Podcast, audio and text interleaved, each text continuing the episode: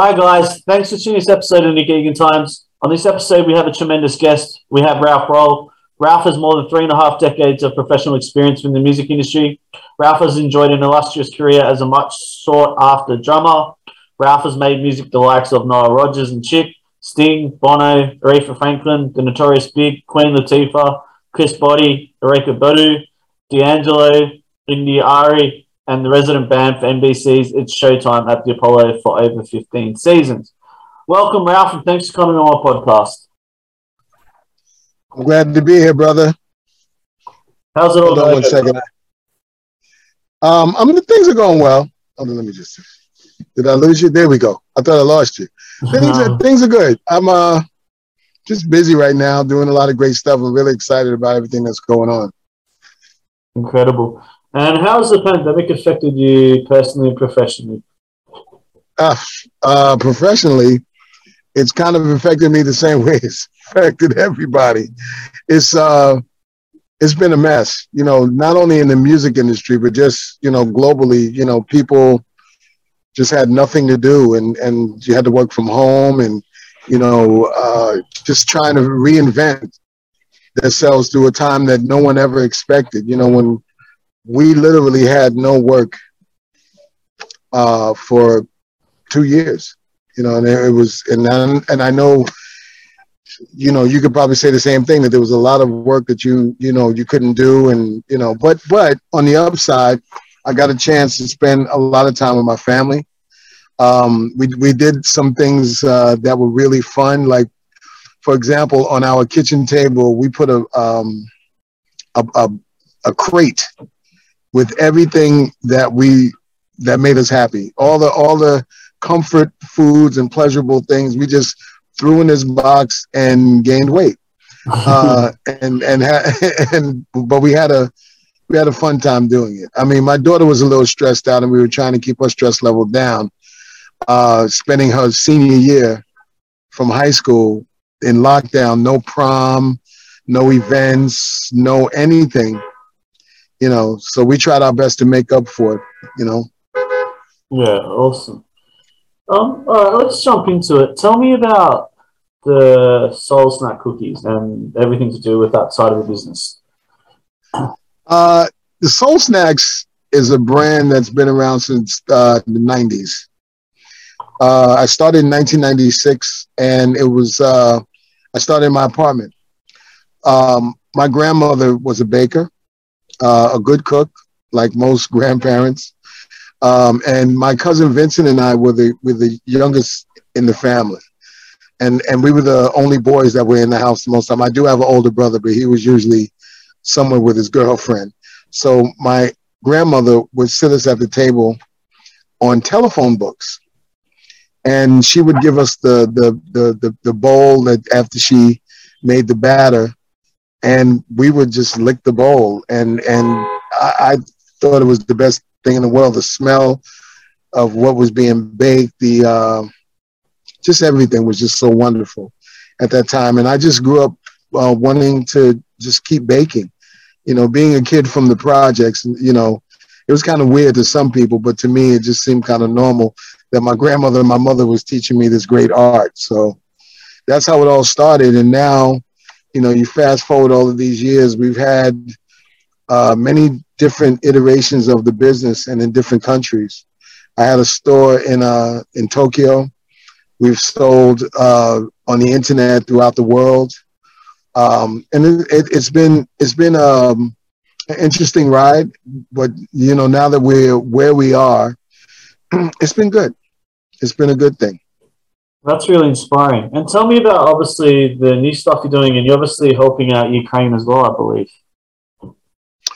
Yeah, I just uh, played an amazing concert with Nile Rodgers and Chic in Birmingham for the purpose of raising money for the uh, people uh, in Ukraine. Um, we raised over 14 billion, well, 14 million pounds uh, for the people, which was great. It was uh, us, it was that sharing, it was uh, a few other, you know, um, George, um, um, uh, not George Porter. Um, Gregory Porter was there. It was really nice. It was a great event. It was really great, and I'm really proud. I'm really proud to have been a part of it. You know, it's good to help people. That's very important. Hundred percent. That's tremendous of you. Um, right, tell me about your musical career. Obviously, in the, playing the drums, and obviously that's um, one of the major things I guess that's been a part of your life. Tell me about that. How did that get into your life, and how what inspired you, I guess, to be do drumming? Well, I recently gave up drumming. I'm a I'm a harmonica player now. I don't play drums anymore. I'm just kidding. I'm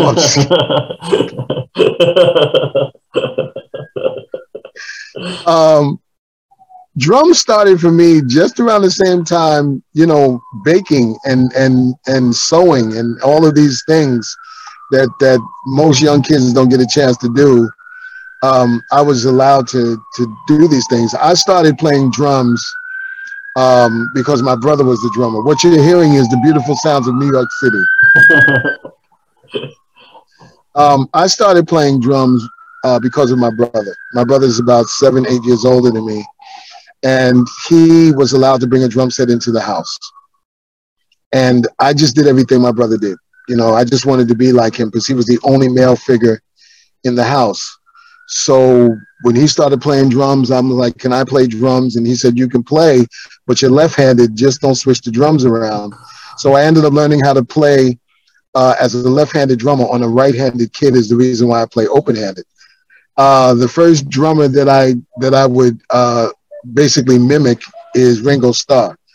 When I saw Ringo uh, with the Beatles, what I loved about him the most is that he always looked like he was having the best time of his entire life.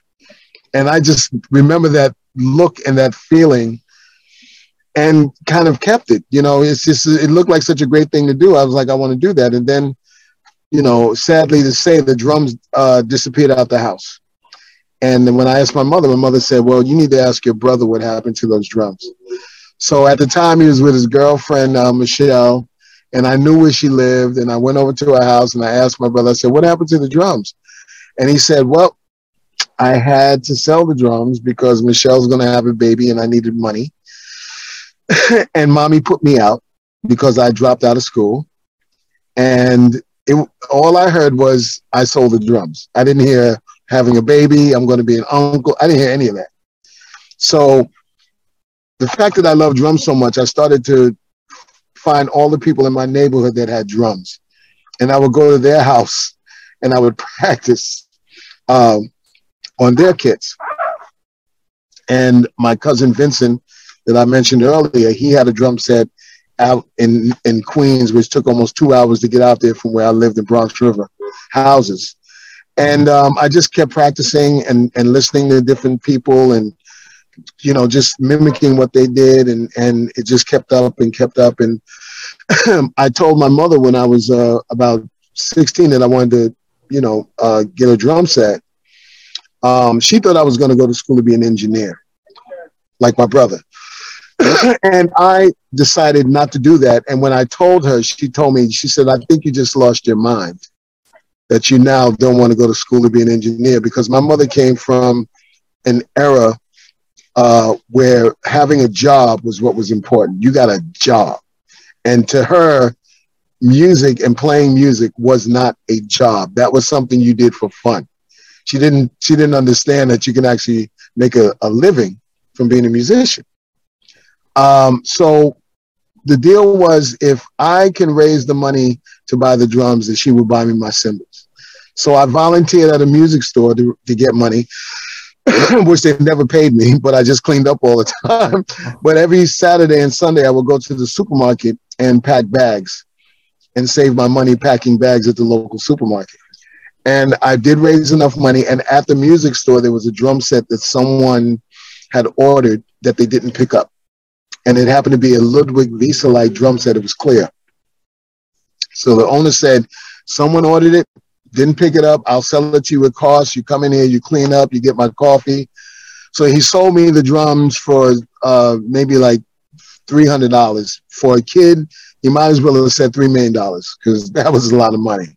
But my mother, she did, she did buy me the cymbals. She she she uh She committed to doing that, and I practiced every day for about a year, and ended up getting a call to audition for a group called Musique that had a hit song called Push Push in the Bush. And I got the gig and I was, uh, I just turned 19 and I was first time on a plane, first time with a passport, first time out of the country, first time with my professional gig. And it just built from there. And now, you know, I back then I was teaching. As soon as I knew how to play rudiments, I was teaching everybody because I was excited. So I was like, no, come on, let me teach you some rudiments. I just started teaching. So now I literally teach uh, when I'm not playing. You know, so it's been it's been it's been a uh, interesting ride. wow. And how hard is it, I guess, for someone to pick up drumming? Like, is it hard to learn? I don't think anything is hard to learn if you if you dedicate yourself to it. I think it's all about having the passion for what you're doing and having the dedication to put the time in. That's basically um, a big part of being successful at anything at all is yeah. knowing that this is something you want to learn how to do, you know, and you just do it. And you keep doing it, and sometimes you get it wrong, but you learn from what you did wrong and apply it to what you want to do to get it right. Yeah, for sure. It's all about consistency and just yeah, keeping the momentum yes. going. Mm-hmm. Um, you acted as a Notorious Big. Tell me how that experience was. Very nice. Um, I wasn't expecting to see him in the studio the day that we went to record. I got a call from my, my friend, uh, the late Ron Grant, is one of the greatest singers that I've ever known. Um, and he called me and asked me if I wanted to play the session for for Notorious B.I.G. So w- when we got to the studio, it was a song um, called "Hey Love" was the original that he turned it into "Playa Hater," uh, and I think it was the only live song, only drummer on his last record. Uh, and Biggie was there. And what surprised me was two things: is he was very quiet, very very cool guy, and really big. I didn't know he was that big. He happened to be on crutches because he had he was in a car accident. So he was sitting down with his friends, relaxing, just kind of listening to what we were doing, and uh, it was it, it, turned out to be a good session. Uh, it ended up on his last record. Wow, that's a great story. Um, what inspires you daily? Uh, getting up, actually waking up in the morning is one of the biggest inspirations I think for anybody. Uh, you know, um, um, I think sometimes, you know, life is such that is so hard that getting up in the morning is tough for people. You know, and they feel like there's not much to look forward to. Life is, you know, kind of hard. And I've, I actually, I feel for them because they're not looking at the gift that you actually got up that morning. And that alone now gives you 24 hours to do something and hopefully get another 24 hours to do something and another 24 hours. So what gets me up is every morning is honestly just getting up every I, I I very very very rarely wake up not happy because I don't get that. How do you wake up not happy? You woke up. so you know it's it's a beautiful world you know with good mornings and how you doing. My daughter is one of the silliest people when she wakes up in the morning. She would wake up just totally silly. And i love that because she gets the silly from me. So uh, you know we we all get up pleasant you know the people i hold close. They're they're nice people and they like they they understand that life is a gift. I just, it's so funny you asked me this question because I just wrote about this today on social media about how important getting up is and, and looking forward to that day and doing wonderful things uh, and being, being as great as you possibly can be every day. Yeah, that's that's I couldn't agree more, and that's a great attitude. Definitely, you know, every day is a new day, and you got to enjoy it because it could be your last. You never know, right? Exactly. And one day it will be. One day your credits will roll and it will be over. And and you want to at least get as much enjoyment and and and and love and and doing things for other people in the world that need it as as humanly possible. Because yeah. you can't take it with you. For sure, definitely. Tell me overall, tell me overall in the musical industry, how would you describe yes. it, and what's been the best advice you've received being in the industry as well? Um, I really love being in the, the music industry. Um, it's it's a place, uh, you know. I take the word band very seriously because that that is like a group of people doing something together. And many of the bands that I've been in, um, I've had long term relationships with those bands. Even after the band has broken up, or even if the band has gone in another direction, or even if the band leader has tried to, you know, form something different, many times my relationship goes on and on and on for years. I used to be in a band in New York called Indigo. That was in the 80s. Okay. All of the people that are in Indigo are still very close. One member passed away, but we all talk on a regular basis. And that was the 80s. So I, I take that band mentality from, you know, to a, a very serious place. I worked with a guy in Japan named Toshi Kubota. Um, I worked with him for 23 years while I was working, doing other things. I loved the band. I loved him. I loved everything that we did. All of us still communicate with each other. Okay, I can go on and on. Nile Rodgers and Chic, we have a WhatsApp feed of band members, staff, technical staff, managers, attorneys, uh, PR, are all on the same WhatsApp feed, and we talk all the time. If someone has a birthday, everybody says happy birthday. And it's not for political reasons, because we really like each other. And that's honestly why I became a musician, because I, you know, I like that that closeness, not only with the music, but just with the people, you know, that that uh, you're around all the time. You know, there have been some situations where, and I call it, I personally, I call it a virus. When you get someone in the band who's kind of like the Debbie Downer, and it takes everybody else down. And I've I've left those bands because I, I did, that's not why I became a musician. I think I never thought about music uh, as far as money. Never. I thought about music as far as music, you know, and and for that reason, there are situations again that were very, you know, good situations that I just said I can't do anymore because it's it's just not why I became a musician. You know, with Nile and Nile Rodgers and Chic, we are so close, it's ridiculous. I can't tell you how close we are. And Nile is really a good guy to work with. I was just telling a friend of mine um, how glad I am to be in that band because it's such a great situation. Wow, that's great insights. Tell me, if um, yeah, what's the best piece of advice you've received? The best, keep it in the pocket. I when I when I was a kid, uh, and I first started playing uh, with my friend Ricky Williams, great great player, great keyboard player. I talk about him in my master classes, every master class. But when I was a kid and I was playing drums, he would say, Yo, just keep it in the pocket. Now, I'm coming out of high school.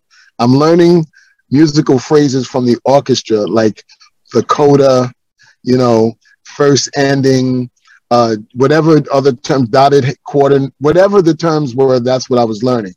But when you're playing local bands, you hear words like "take it to the bridge," you know, uh, second second verse, uh, second chorus, um, uh, the B section. You know, okay, we're going to vamp. These are these are not the terms that are used in in in music. So when I got in the band, I didn't know what they were saying to me. It's like they were speaking a foreign language, but that was the language of local bands. So when when he was telling me to keep it in the pocket, I didn't know what he meant. And then I asked someone, I asked another drummer, a drummer that was right next to him, Tommy Green. I said, Tommy, what does keep it in the pocket mean? And Tommy didn't say anything. He just did like this. He said, This is keep it in the pocket. You just got to stay right here, right there. And I'm now even more confused because I don't know what that meant. but I I found out quickly what it meant. It just means you are the drummer. You got to hold this together because we got to all keep it in a certain place. You know, you ain't got to do no. Uh, James Brown said this to Clyde Stubblefield. I don't need no fancy nothing. I just need for you to keep the groove, keep it, keep that groove going. And and I listened to that, which gave me work for over 40 years. Because it's not always all about being extra flashy or doing throwing sticks up in the air on fire and turning your drums around on a hydraulic lift. You know, all those things are cute. But if the music doesn't sound good, it doesn't matter. So keep it in the pocket is probably the best piece of advice I've ever received. That's awesome, and yeah, thanks for sharing. It's great advice. um, if there was anything you could go back, so actually, if you're 18 again and you could change anything, what would you change? Um, I don't. I don't know. I, I I don't know. I don't know what I would change. I know what I would want. I would want I would wanted my mother because I was super young when she died. I was 23 and she never got a chance to see me perform. So that's it. Nothing else.